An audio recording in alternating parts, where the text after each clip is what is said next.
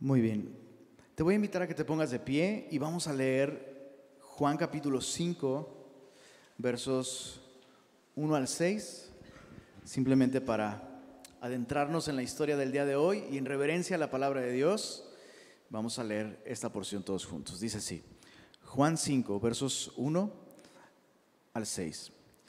Después de estas cosas había una fiesta de los judíos y subió Jesús a Jerusalén. Y hay en Jerusalén, cerca de la puerta de las ovejas, un estanque llamado en hebreo Bethesda, el cual tiene 5 pórticos. En estos yacía una multitud de enfermos, ciegos, cojos y paralíticos, que esperaban el movimiento del agua, porque un ángel descendía de tiempo en tiempo al estanque y agitaba el agua. Y el que primero descendía al estanque después del movimiento del agua, quedaba sano de cualquier enfermedad que tuviese. Y había allí un hombre que hacía 38 años que estaba enfermo. Y cuando Jesús lo vio acostado y supo que llevaba ya mucho tiempo así, le dijo, ¿quieres ser sano? Señor, queremos venir ante tu palabra con un corazón correcto. Gracias, Señor, porque hoy podemos escuchar tu consejo sabiendo, Señor, que lo que hoy leemos en tu palabra es exactamente lo que tú querías decirnos el día de hoy. Danos oídos para escuchar, Señor. Lo pedimos en tu nombre, Jesús. Amén. Puedes tomar tu lugar. Juan capítulo 5 da inicio a una nueva etapa, no solo en el Evangelio de Juan, sino en el ministerio del Señor Jesús. De hecho, Juan 5 tiene varias características muy interesantes. Para empezar, este capítulo marca el inicio de la oposición oficial al ministerio de Jesús. ¿Qué quiero decir con oposición oficial o persecución oficial?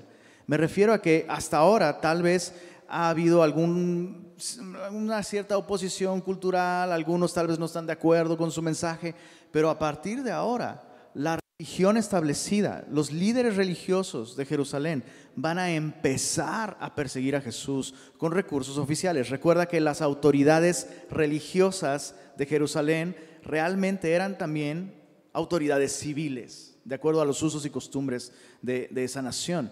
Entonces, este capítulo marca el inicio de esa oposición oficial, y esa oposición va a ir en incremento hasta su clímax en la cruz del Calvario. Entonces, damos inicio a esta nueva sección.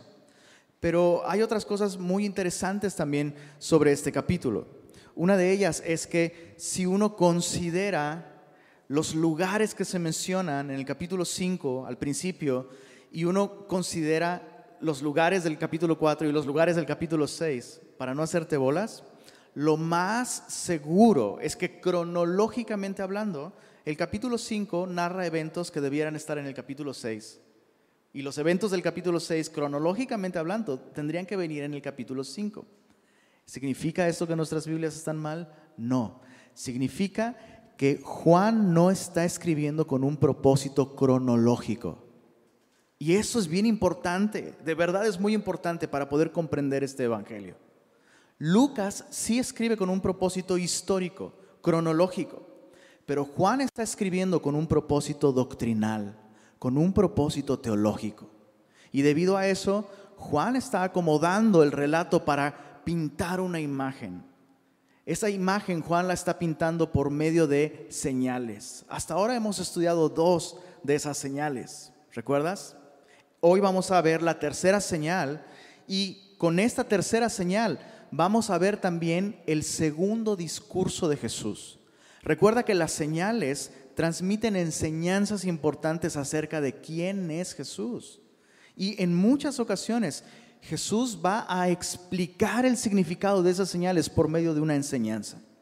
Bueno, este capítulo 5 lo vamos a estudiar en 3 partes, así que los próximos domingos vamos a estar en este capítulo 5, lo vamos a dividir en 3 partes. Hoy solo vamos a ver la señal, desde el verso 1 hasta el verso 18 vamos a estudiar esta tercera señal, la sanidad del paralítico. De los versos 1 al 9 vamos a ver la señal misma, el contexto en el que Jesús realiza este milagro, esta señal. Y en los versos 10 al 18 vamos a ver la respuesta a esta señal. Sorprendentemente, la respuesta es oposición. Y a partir de ahora así va a ser en el ministerio de Jesús. Entonces, con esto en mente, Juan 5, veamos, primero veamos el contexto de esta señal. Acabamos de leerlo, pero leámoslo de nuevo. Dice, después de estas cosas, había una fiesta de los judíos y subió Jesús a Jerusalén. Y hay en Jerusalén, cerca de la puerta de las ovejas, un estanque llamado en hebreo Bethesda, el cual tiene 5 pórticos, es decir, como, pues sí, como porches, así se les llama, ¿verdad? Son estos pequeños recintos con un pequeño techo que protege a las personas de las inclemencias del tiempo, del sol y demás. Dice, en estos pórticos yacía una multitud de enfermos, ciegos, cojos y paralíticos que esperaban el movimiento del agua, porque un ángel descendía de tiempo en tiempo al estanque y agitaba el agua. Y el que primero descendía al estanque, después del movimiento del agua, quedaba sano de cualquier enfermedad que tuviese. Y había allí un hombre que hacía 38 años que estaba enfermo. El contexto de esta sanidad hace más énfasis, en el lugar que en el momento del calendario judío en el que se está llevando a cabo. Es decir, Juan menciona una fiesta a la que Jesús sube, pero Juan no explica cuál es esa festividad, porque es más importante el lugar donde la festividad, donde la sanidad va a tomar lugar. Y el lugar es este estanque llamado Bethesda, y es un estanque sumamente interesante. En él, para empezar, el significado de Bethesda es casa de misericordia. Casa de misericordia. No sé si encuentres este nombre en el gran libro de nombres para bebés, pero es un buen nombre, casa de misericordia. Y es un nombre adecuado para este estanque. ¿Por qué? Porque en este lugar, evidentemente, la gente creía. No sabemos si efectivamente un ángel descendía y movía el agua. O sea, no sabemos si eso realmente sucedía. Lo que sí sabemos es que la gente creía esto. Ahora, pero Lenin, contéstame la pregunta. ¿Sucedía que un ángel descendía y agitaba las aguas y había sanidad o no sucedía? Te puedo decir con toda seguridad que no lo sé. No lo sé. Lo que sí sé es que la gente lo creía. Y lo que sí sé también es que Dios es soberano y Dios puede sanar de distintas maneras. Estoy seguro que en tu propia vida has experimentado cómo Dios es capaz de sanar. Incluso tenemos casos de personas que sanan espontáneamente sin absolutamente ninguna explicación. ¿No sé si? ¿Cuántas personas de pronto? Y son testimonios de personas que conoces. Fueron a una cita, encontraron algo, van a tener que operar y semanas antes de la operación, en esa revisión antes de operar, resulta que ya no hay nada. Dios es soberano y Dios puede sanar de muchas maneras. En la Biblia vemos también muchas maneras en las que Dios trajo salud a las personas enfermas. Dios sanaba por medio de la sombra de Pedro. ¿Recuerdas ese relato en Hechos? La sombra de Pedro sanaba a los enfermos. Dios usó los paños sudorosos de Pablo. Quiero que te imagines al taxista de Monterrey que anda en un bochito sin clima, en canícula. Y a mediodía su cambio de ropa. Y, bueno, imagina esa sudadera o esa playera sudorosa. Ahora imagina el sudor de Pablo allí en un paño. La gente tocaba eso, se robaba sus paños porque creían que podían ser sanados a través de ellos y sucedía. Me imagino que Pablo gastaba mucho en paños durante esa temporada. Entonces Dios sana de distintas maneras. Dios usó a Jesús también para traer sanidad de distintas maneras. Jesús a veces oraba por la persona, a veces simplemente un acto de su voluntad a distancia. En una ocasión sanó a un ciego escupiéndole a los ojos y embarrándole lodo. Nunca lo intentes, por favor. Dios puede sanar de muchas maneras. Dios puede sanar incluso a través de los doctores. Dios es soberano. Entonces, puede que Dios mande un ángel para mover el agua y haya sanidad. Totalmente, Dios puede hacerlo. Lo interesante aquí es que la gente de tiempo en tiempo venía y esperaba el movimiento del agua. Probablemente esta frase de tiempo en tiempo indica que esto sucedía durante las festividades. Era predecible, era constante. La gente sabía más o menos en qué momento subir al estanque y esperar que esto sucediera. Y este lugar, como una consecuencia de esto, estaba lleno de enfermos, de cojos, de paralíticos. Bueno, ese día Dios tenía una cita divina con uno de ellos. Y es lo que vemos aquí. El verso 5 dice así: había allí un hombre que hacía 38 años que estaba enfermo. Cuando Jesús lo vio acostado y supo que llevaba ya mucho tiempo así, le dijo: ¿quieres ser sano? Quiero que imagines la condición de esta persona. ¿Cuál sería más o menos la esperanza de vida en el siglo primero en Jerusalén? Te puedo asegurar que sería muy bajo. Alrededor de 50 años, 60 años tal vez, personas con recursos, con acceso a buena alimentación, a un buen estilo de vida en ese sentido, pero encima una persona que lleva tantos años enfermo. Puedes imaginar a esta persona literalmente viendo pasar la flor de su vida en un lecho, completamente incapacitado para valerse por sí mismo, para trabajar, completamente incapacitado para poder hacerse cargo de una mujer, casarse y tener hijos. Esta condición afectó, podríamos decirlo así de llanamente, esta condición arruinó su vida. Esa condición le incapacitó para vivir la vida que podría haber vivido. ¿Y no es esa una buena ilustración del pecado? Eso es exactamente lo que el pecado hace. El pecado nos incapacita para vivir la vida que podríamos, que deberíamos vivir. Y al igual que la parálisis, este hombre no puede por sí mismo resolverlo. O sea, no es que este hombre tenga que esforzarse. Ay, solo esfuérzate un poco, échale ganas. No. No es algo que él pueda resolver con sus propios recursos. No puede esforzarse. Necesita un sanador. Bueno, esto era para su condición física. Pero espiritualmente es lo mismo para ti y a mí, para ti y para mí. El pecado no es algo que tú y yo podemos resolver echándole ganas o esforzándonos. Nuestra fuerza de voluntad es completamente ineficiente en contra del pecado. Necesitamos un salvador. Bueno, la pregunta de Jesús es tan importante como extraña. Le respondió el enfermo: no tengo quien me meta en el estanque cuando se agite el agua, y entre tanto que yo voy, otro desciende antes que yo. Hay dos palabras que yo tengo subrayadas aquí en mi Biblia: Señor y no. ¿Estás de acuerdo que si la pregunta de Jesús es inusual, la respuesta de este hombre es aún más inusual? Quiero que lo imagines. Llevas 38 años enfermo, estás en un lugar donde puedes recibir sanidad. Llega alguien y te pregunta: ¿quieres ser sano? ¿Cómo responderías tú? Lo anhelo más que todo en mi vida. Lo he estado buscando cada año. Claro que sí.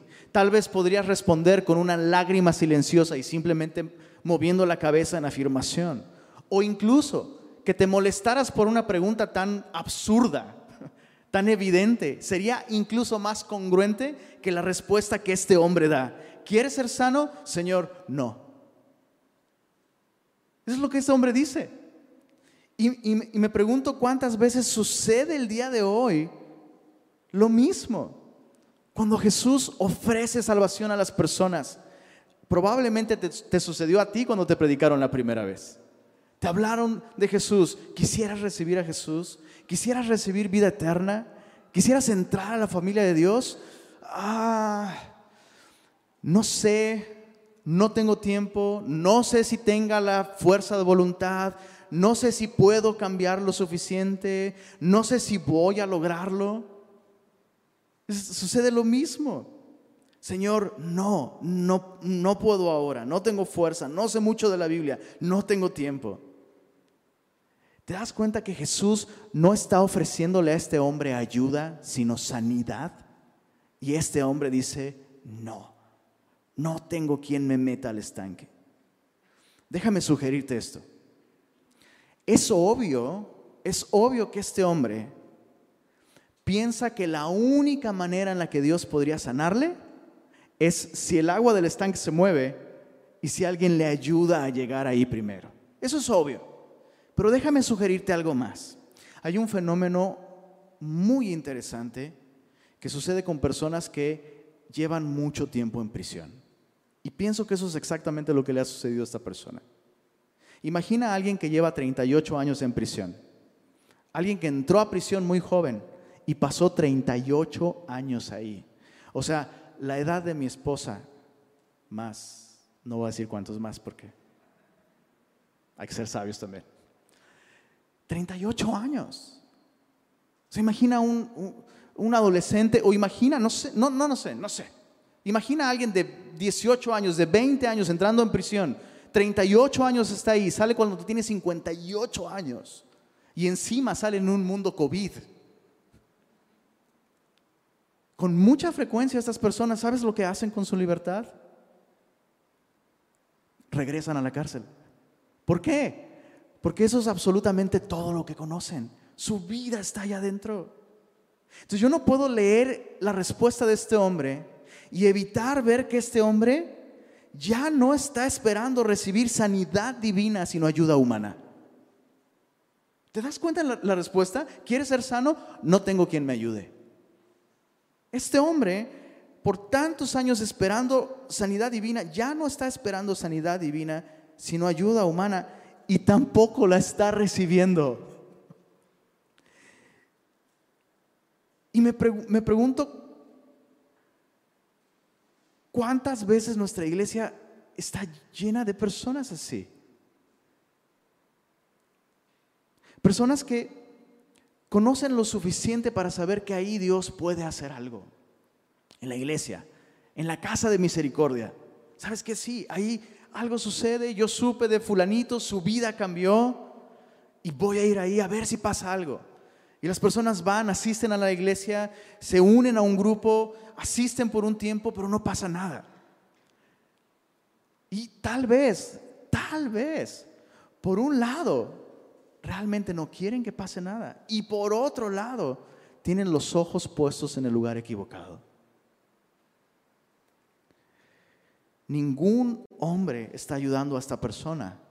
Y de la misma manera yo quiero decirte esto. Ningún hombre, ni siquiera aquellos que han sido sanados, pueden sanarte a ti. Tu problema no es algo que los hermanos puedan solucionar brindándote su ayuda. No sé si está siendo claro este punto, pero muchas veces la gente va a la casa de misericordia poniendo sus ojos en los medios de gracia, pero no en el Dios lleno de gracia.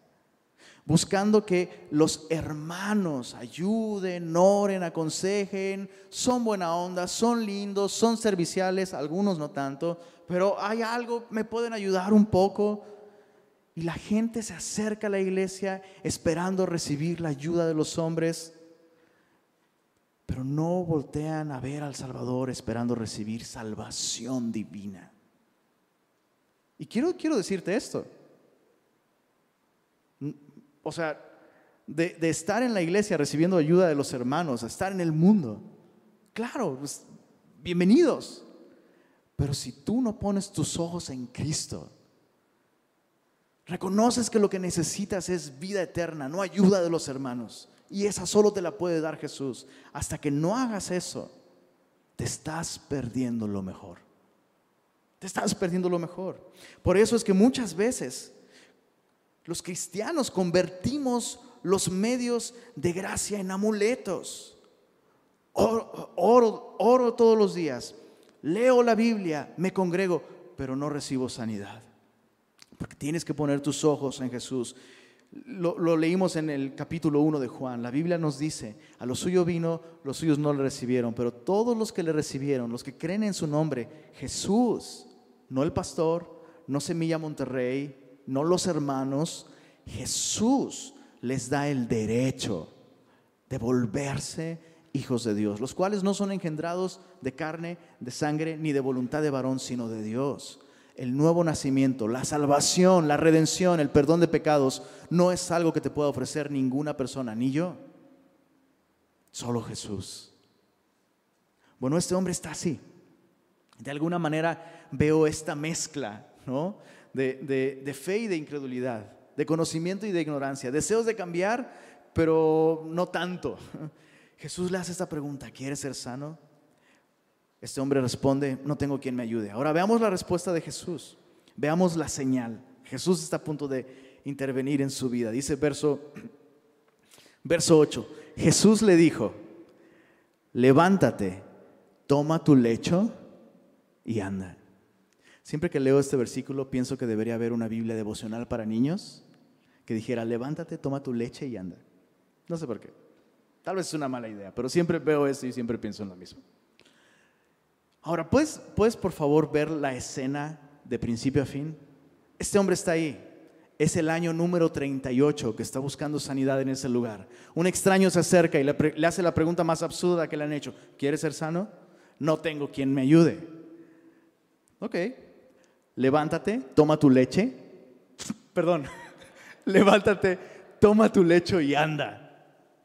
Puedes verlo, no sé ni qué adjetivo usar, y lo mío es hablar, imagínate. Puedes ver lo increíble, lo inapropiado, lo absurdo, lo raro, lo extraño, lo imposible, lo improbable de una conversación así. Levántate y anda. O sea, te estoy diciendo que no tengo quien me ayude a llegar al estanque, y me estás diciendo que me levante y que ande. ¿Cuál sería tu respuesta?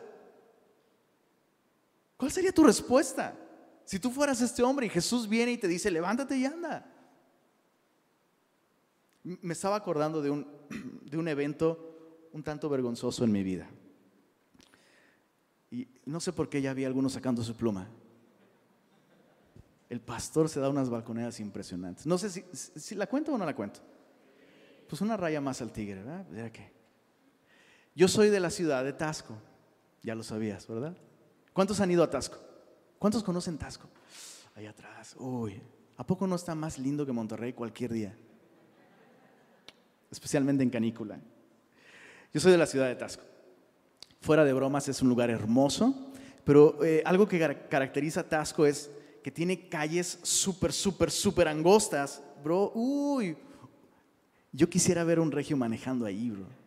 No, hombre, se desataría una reacción en cadena que podría romper el continuo espacio-tiempo y se acabaría la existencia, fácil. Las calles son súper angostas y escucha esto. Calles que cualquier persona las ve y dice: estos de un solo sentido, son de doble sentido, bro. Y encima, no, eso no es todo, peatonales, bro. Entonces, en una de estas calles, un día, hace muchos años, se me ocurrió la horrible, terrible, pésima, malísima idea de bajarme del transporte público en movimiento. Ahí voy en la combi, la parada está, ya algunos se rieron porque ya saben lo que va a pasar. La parada está hasta allá, pues yo voy aquí, me queda más lejos la parada, pues me bajo, entonces me paro. O sea, obviamente estaba joven, ¿cómo te lo explico? Tenía pelo acá y no tenía pelo acá. Entonces me preparo para bajar, hago mi maniobra súper ágil y lo que siento después es que la combi me prensa contra la pared. ¿Le has cantado a tus niños cuando se machucan un dedo? Chocolate, molinillo. ¿Sí le has cantado eso? ¿Eh? Pues la combi me hizo chocolate, molinillo, bro. Solo escuché que algo tronó.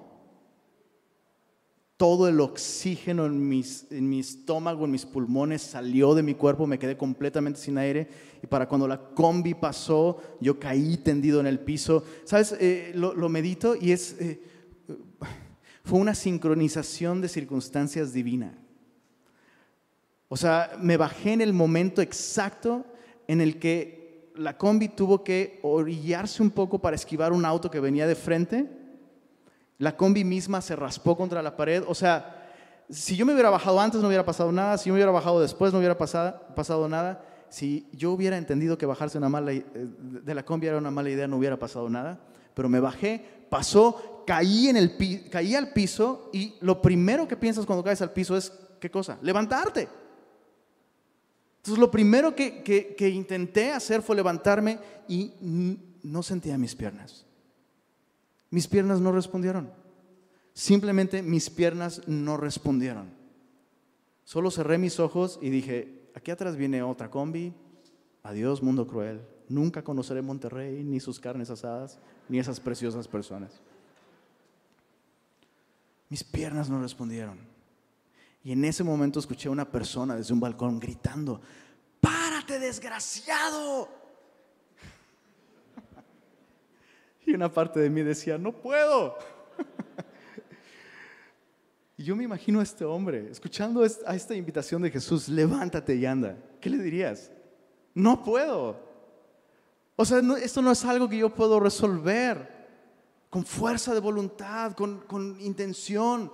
No puedo hacer lo que tú me pides. Pero quiero que observes lo que sucede con este hombre. En el verso 9 dice, al instante aquel hombre fue sanado y tomó su lecho y anduvo. Hay dos cosas aquí que nos enseñan mucho sobre la soberanía divina y la responsabilidad humana. ¿Has escuchado estos conceptos? ¿Sí los has escuchado? Soberanía divina. Es este concepto teológico que se basa en cosas que vemos en la Biblia. Dios es soberano. El hombre no tiene la capacidad de alcanzar a Dios. Por medio de religión, por medio de instrucción, por medio de erudición. El hombre está separado de Dios. Y la Biblia enseña esto. El hombre es incapaz de volver a Dios por sus propios medios. Lo vamos a ver en el Evangelio de Juan muchas veces. ¿Recuerdas esta frase de Jesús? Nadie puede venir a mí si el Padre que me envió no le trajere. ¿De qué nos habla eso? Soberanía. El hombre no puede volver a Dios. Por eso el hombre necesita, depende, está a la merced de la misericordia, la gracia y la soberanía divina. La Biblia me enseña eso. Y este hombre es una perfecta ilustración. Este hombre tiene acceso a una fuente de gracia, pero no puede llegar a ella. Pero cada vez que la Biblia menciona este concepto de la soberanía divina, casi de inmediato encontramos la contraparte. Si no en el mismo versículo, este es el caso, ahorita lo vamos a considerar.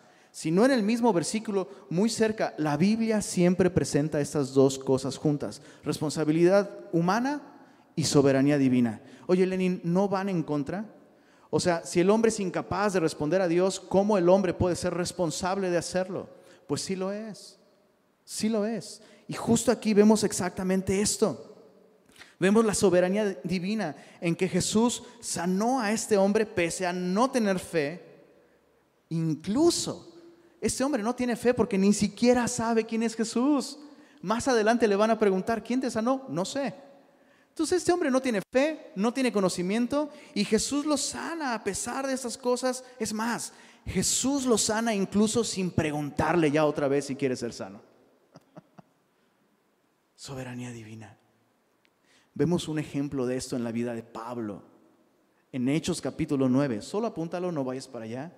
En Hechos capítulo 9 vemos al más aguerrido perseguidor de la iglesia convertirse en el más ferviente predicador del evangelio. ¿Qué pasó? Jesús simplemente cambió su corazón, se le apareció. ¿Qué onda? Señor, ¿qué quieres que yo haga? Listo. Jesús no le preguntó. Jesús no debatió con él. Es más, no hay una oración de fe. Jesús no le habla acerca de he venido a perdonar tus pecados. Nada. La soberanía divina a través de Jesús transformó el corazón de Pablo. De la misma manera en la que la soberanía divina, sin preguntar, sin pedir permiso, donde no había fe, donde incluso no había méritos, este hombre recibió sanidad. Pero vemos la responsabilidad humana también aquí. Veamos otra vez el verso 9. Al instante aquel hombre fue sanado. Soberanía divina. Responsabilidad humana a partir de entonces. Y tomó su lecho y anduvo. ¿Estás de acuerdo que este hombre tuvo que responder de alguna manera? Yo no sé si este hombre sintió o no sintió algo en su cuerpo. No sabría decírtelo. Pero hay una cierta medida de fe en su respuesta. Músculos, tendones, huesos que por 38 años no habían sido capaces de sostener su peso. sin terapia, sin rehabilitación. Este hombre respondió, recibió la sanidad, pero Jesús no iba a levantarlo por él. Jesús hizo lo que él no podía hacer. Jesús le dio sanidad, pero ahora él tenía que ponerse de pie y lo hizo. Responsabilidad humana. Eso nos enseña que con el mandamiento o el llamado divino, Dios nos da la capacidad. Eso es un concepto muy importante y es una verdad bíblica. Chicos, esto no es teología, esto es Biblia. Con el llamado divino, Dios nos da la capacidad. Con el mandato, Dios nos da la habilidad, los recursos. Jesús jamás exigiría algo de nosotros sin darnos la capacidad de hacerlo. Eso para la vida cristiana, pero lo mismo para la salvación. Lo mismo para la salvación. Muchas veces las personas a las que les predicas el evangelio, les predicamos el evangelio, se expresan en términos de lo intenté pero Dios no hizo su parte. Quisiera creer pero no pude hacerlo. ¿Has escuchado esas expresiones? Y la Biblia me enseña muy claramente esto. Dios manda a todos los hombres que se arrepientan de corazón y que confíen en Jesús. Eso lo puedes ver en Hechos capítulo 17. Versos 30 y 31. Hechos 17, versos 30 y 31. Dios manda a todos los hombres que se arrepientan y que confíen en Jesús. Y Dios no solo les da el mandato.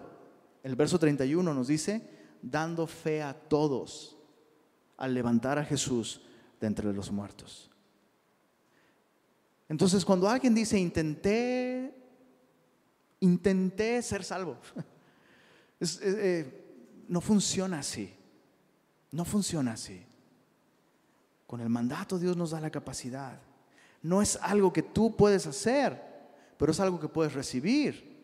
Y la siguiente parte es responder a la gracia de Dios. Bueno, este hombre es una excelente ilustración de esto. Dice en el verso, antes de avanzar, solo quisiera aclarar esto. Muchas personas pasan años esperando que Dios los salve. Pasan años esperando que algo suceda. Pasan años esperando el movimiento de las aguas, esperando el mover de Dios en su vida, esperando un cierto sentimiento en sus corazones. Pero Jesús está diciendo hoy lo siguiente: ¿quieres ser salvo? ¿Quieres ser salvo?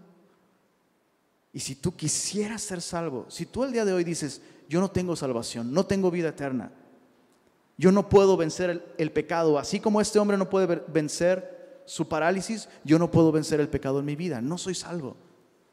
Bueno, Jesús hoy te pregunta, ¿quieres ser salvo? Solo tienes que poner tu confianza en Él y responder.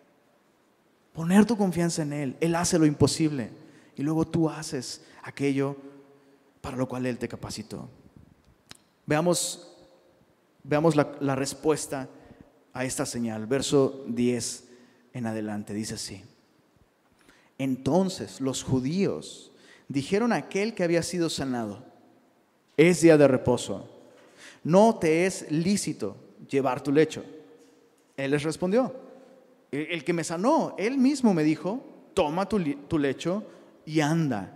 En el idioma original es muy enfático. Esta persona está siendo muy enfática en que lo que está sucediendo no es su responsabilidad. A alguien más, él, el que me sanó, él me dijo, toma tu lecho y anda.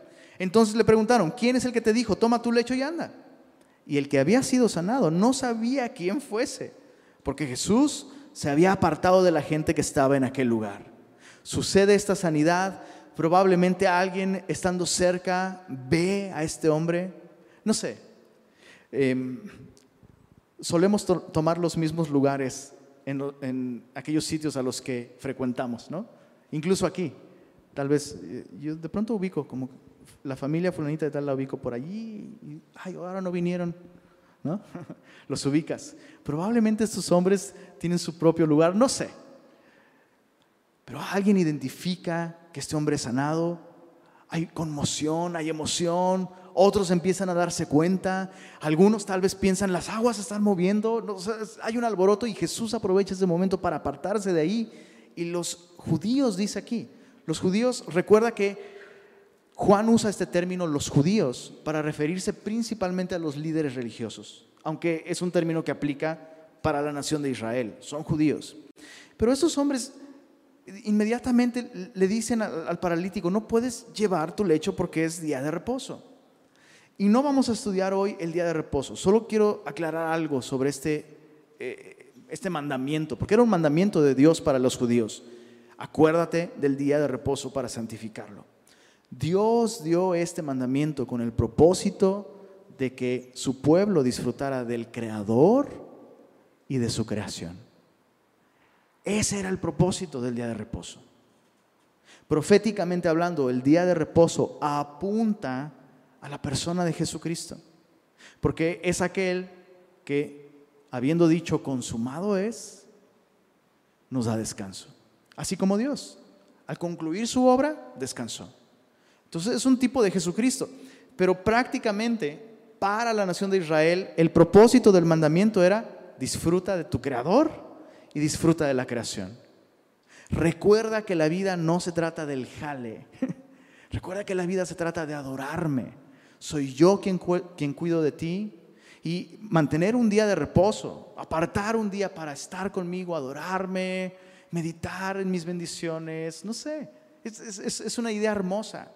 Debía estar acompañada de deleite, de gozo, pero los judíos se habían encargado de añadir tantas regulaciones al día de reposo que lo habían convertido en una verdadera pesadilla. Lo que me llama la atención aquí es que Jesús va a decir más adelante, Jesús va a decir lo siguiente: mi Padre hasta ahora trabaja y yo también trabajo. Y Jesús está mandando un mensaje muy claro al decir esto. Los judíos tenían esta discusión. En la Biblia vemos, en el Antiguo Testamento vemos, que Dios mismo no se somete al día de reposo. De hecho, hay ocasiones en las que Dios mismo da encomiendas o mandamientos a ciertas personas en ciertos momentos que realmente rompen el día de reposo. Por ejemplo, cuando van a entrar a la ciudad de Jericó, ¿recuerdas? Dios le ordenó al pueblo que marcharan alrededor de la ciudad por 7 días. Y el 7º día, que dicho sea de paso, lo más probable es que se haya referido precisamente al Shabbat. El 7º día tenían que dar 7 vueltas, cargando el arca del pacto, llevando trompetas. Eso no es guardar el día de reposo. Como esos hay muchos ejemplos. Y los rabís se sentaron a discutir, bueno, ¿por qué Dios no guarda el día de reposo? Y bueno, resulta que una de sus regulaciones del día de reposo era, bueno, un hombre sí puede cargar cualquier cosa siempre y cuando cargue en su jardín. En su propio huerto, en su propio jardín, una persona puede llevar cargas. Entonces llegaron a esta conclusión, que por cierto es una conclusión acertada y además hermosa. Ya que un hombre puede llevar una carga en su propio jardín, y considerando que el universo es el jardín de Dios, Dios no está obligado a guardar el día de reposo. Hermoso. Ahora Jesús está haciendo alusión a eso mismo. Ustedes han llegado a esa conclusión. El universo es el jardín de Dios. Y ya que mi Padre es Dios, y mi Padre aún en día de reposo no descansa para bendecir, para salvar, para restaurar, para sanar, yo tampoco descanso. Jesús está enviando un mensaje muy claro. ¿Cuál es ese mensaje? Él es Dios. Él es igual que Dios. Ese va a ser un tema recurrente a lo largo del Evangelio. Ahora veamos la respuesta del ex paralítico. Mira el verso 14. Después le halló Jesús en el templo, esto es, al paralítico, y le dijo: mira, has sido sanado, no peques más para que no te venga alguna cosa peor. Y debemos meditar en la respuesta que Jesús le está dando a este hombre. Estas palabras no son comunes en los labios de Jesús, ¿estás de acuerdo? O sea, ¿cuántas veces Jesús le dijo a alguna persona a la que sanó: ya no sigas pecando para que no te suceda alguna cosa peor? Yo no sé, de momento no puedo pensar en alguna. Esto es algo excepcional y es un buen momento para aclarar algo sobre las enfermedades. No toda enfermedad es una consecuencia directa del pecado. ¿Podemos decir eso en voz alta? No toda enfermedad es una consecuencia directa del pecado. Hagamos planas de eso, por favor. Qué triste es que cada vez que alguien está enfermo, de pronto los cristianos inmediatamente piensan,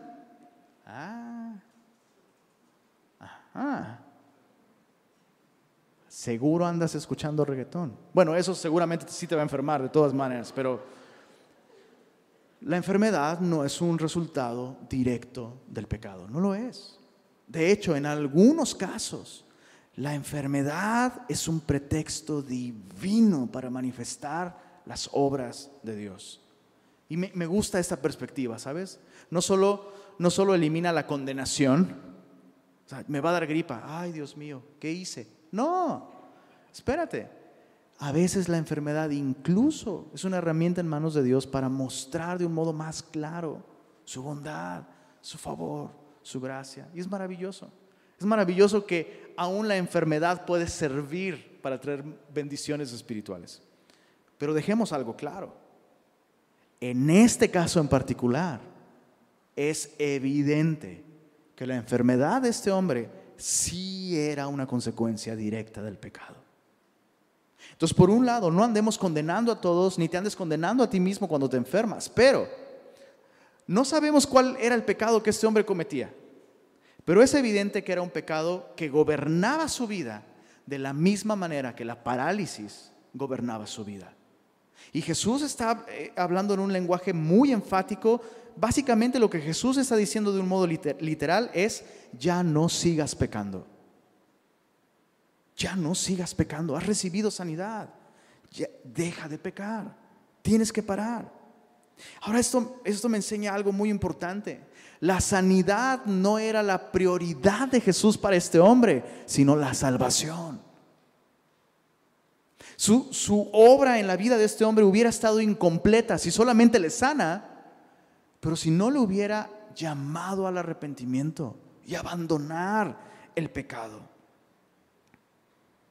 Jesús no siempre sanó a todos los enfermos. Es más, dejó a todos esos enfermos en Bethesda, ¿no es así? ¿No te parece interesante que Jesús no hizo una campaña de milagros en Bethesda? Hubiera sido un gran hit para su ministerio. Pero su prioridad no es sanar el cuerpo de las personas, sino salvar el alma del pecador. Jesús lo dice muy claramente. Hay cosas peores que la enfermedad. Hay cosas peores. Y Jesús evidentemente está hablando del pecado. Terminemos este asunto de la enfermedad, ¿no? Este tema de la enfermedad. Dios no va a sanar a cada persona que pide sanidad. No es una garantía. Dios puede hacerlo, Dios puede sanar a todos, absolutamente. Pero Dios no va a responder a todas las oraciones pidiendo sanidad, con sanidad. Pero Dios sí va a responder a todas las oraciones en las que un pecador dice: Señor, sálvame. Señor, borra mis pecados. Señor, dame un nuevo corazón. Cada vez que una persona ore de esa manera es una garantía. Jesús va a responder esa oración. Terminemos la porción del día de hoy. Mira el verso 15. ¿Cuál sería tu respuesta? Perdóname, pero a mí me encanta ponerme en los zapatos del personaje que estamos estudiando. Un extraño te acaba de sanar. Fuiste al templo. Palomita para el exparalítico, ¿no? Fue al templo a agradecer a Dios. Padrísimo. Pero ahora su sanador se acerca y le dice: ya no peques más. Entonces, ojo. Este hombre no solo tiene poder de renovar mis nervios y regenerar mi salud. Este hombre sabe algo sobre mí. Tal vez este hombre, al estar ahí en el templo, tal vez justamente es lo que está pensando. Creo que debería cambiar mi manera de vivir. Creo que el pecado es terrible. Y Jesús se acerca y le dice: mira, has sido sanado. No peques más para que no te venga alguna cosa peor. ¿Cuál es la respuesta de este hombre? Señor, ahora que lo mencionas, he sido un pecador, me arrepiento, puedes orar por mí, no sé. Pero mira lo que hace este hombre. Verso 15, el hombre se fue y dio aviso a los judíos que Jesús era el que le había sanado. Dios mío. O sea, en ninguna cultura los soplones son personas lindas. ¿Estás de acuerdo? ¿Qué es lo que está haciendo este hombre con su salud renovada, sus piernas nuevas, sus músculos nuevos? Ir y delatar a Jesús. Ahora, si yo fuera Jesús, oh Dios mío, que gracias a Dios que yo no, dices, gracias a Dios que el pastor no es Jesús. Pero estoy seguro que tú pensarías igual que yo. Bueno, no, la mayoría de ustedes no, son lindas personas, no como su servidor. Pero si yo hubiera sido Jesús y yo, oye, te sano y te digo, mira, ese no era tu mayor problema. Tu mayor problema es el pecado. Tienes que abandonarlo. Dios quiere darte vida eterna.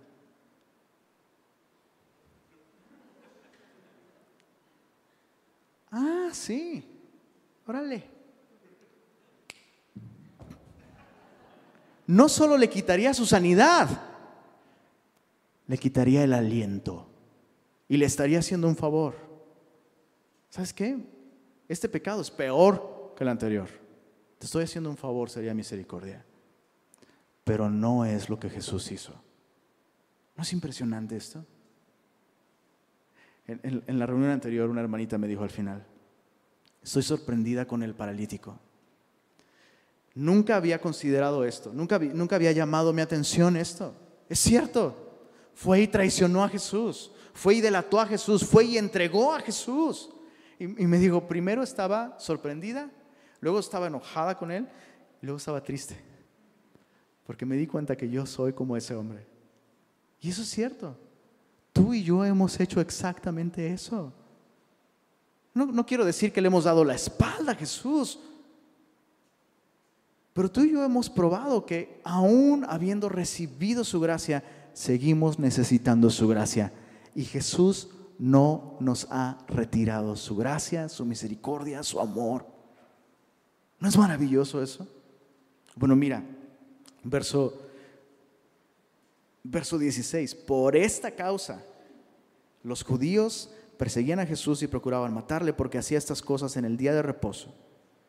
Y Jesús les respondió. Entonces fíjate, los judíos a partir de entonces empiezan a perseguir a Jesús, procuran matarle, van, lo confrontan. Jesús les responde, mi padre hasta ahora trabaja, yo trabajo.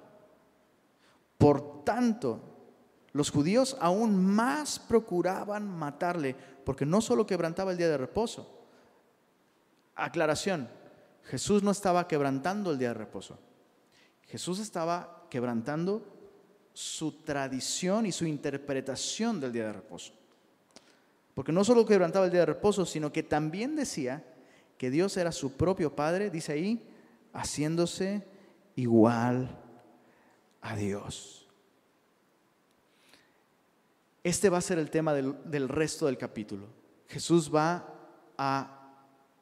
literalmente va a dar un discurso en donde va a explicar que Él, así como el Padre, no está obligado a guardar el día de reposo. Él es Dios.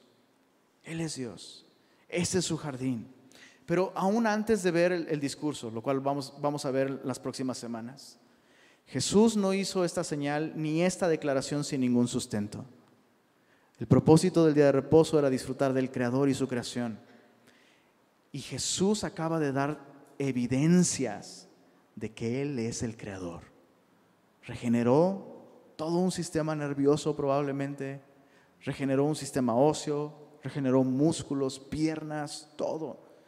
Él no hizo esa señal arbitrariamente, está enviando este mensaje. Él es el Hijo de Dios. ¿Cuál es la respuesta del paralítico?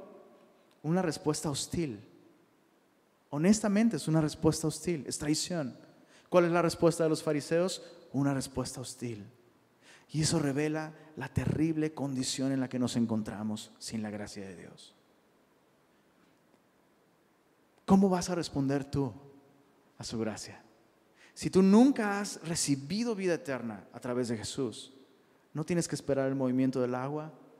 Tal vez has estado poniendo tu confianza, tu fe en los hermanos, en esos otros cojos, ciegos, enfermos que están en la casa de misericordia, pero tienes que poner tus ojos en Jesús. Y el problema más grave de la humanidad, el problema que Cristo quiere solucionar en nuestra vida, es el pecado.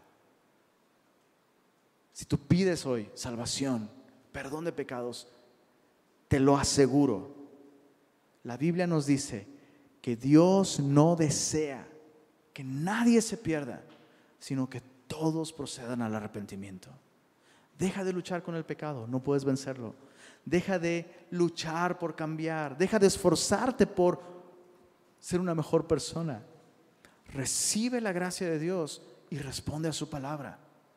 Jesús es Dios, y poniendo tu confianza en Él, respondiendo a su palabra, tu vida puede ser transformada por Él. ¿Oramos?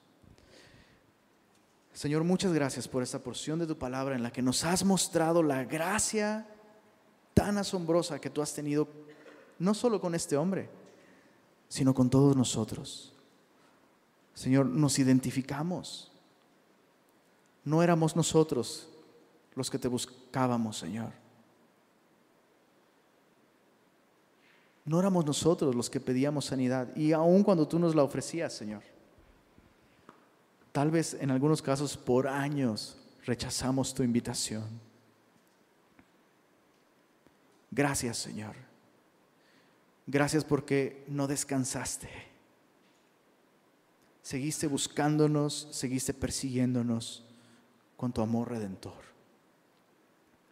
Y hoy, Señor, queremos responder a ti. No podemos negar, Señor, que con la vida que tú nos has dado, con el oxígeno que nos das, con la salud que nos das, muchas veces, Señor, hemos ido en contra de tus propósitos en nuestra vida. Y nos duele, Señor. Nos duele y nos pesa. Pero nos da tanto consuelo ver que tú eres paciente con nosotros, Señor.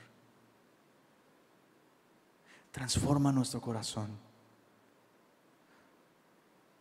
Renueva nuestra mente, Señor. Y no dejes de hablarnos tu palabra, Señor. Permítenos glorificarte con la vida eterna que tú nos has dado. Amén.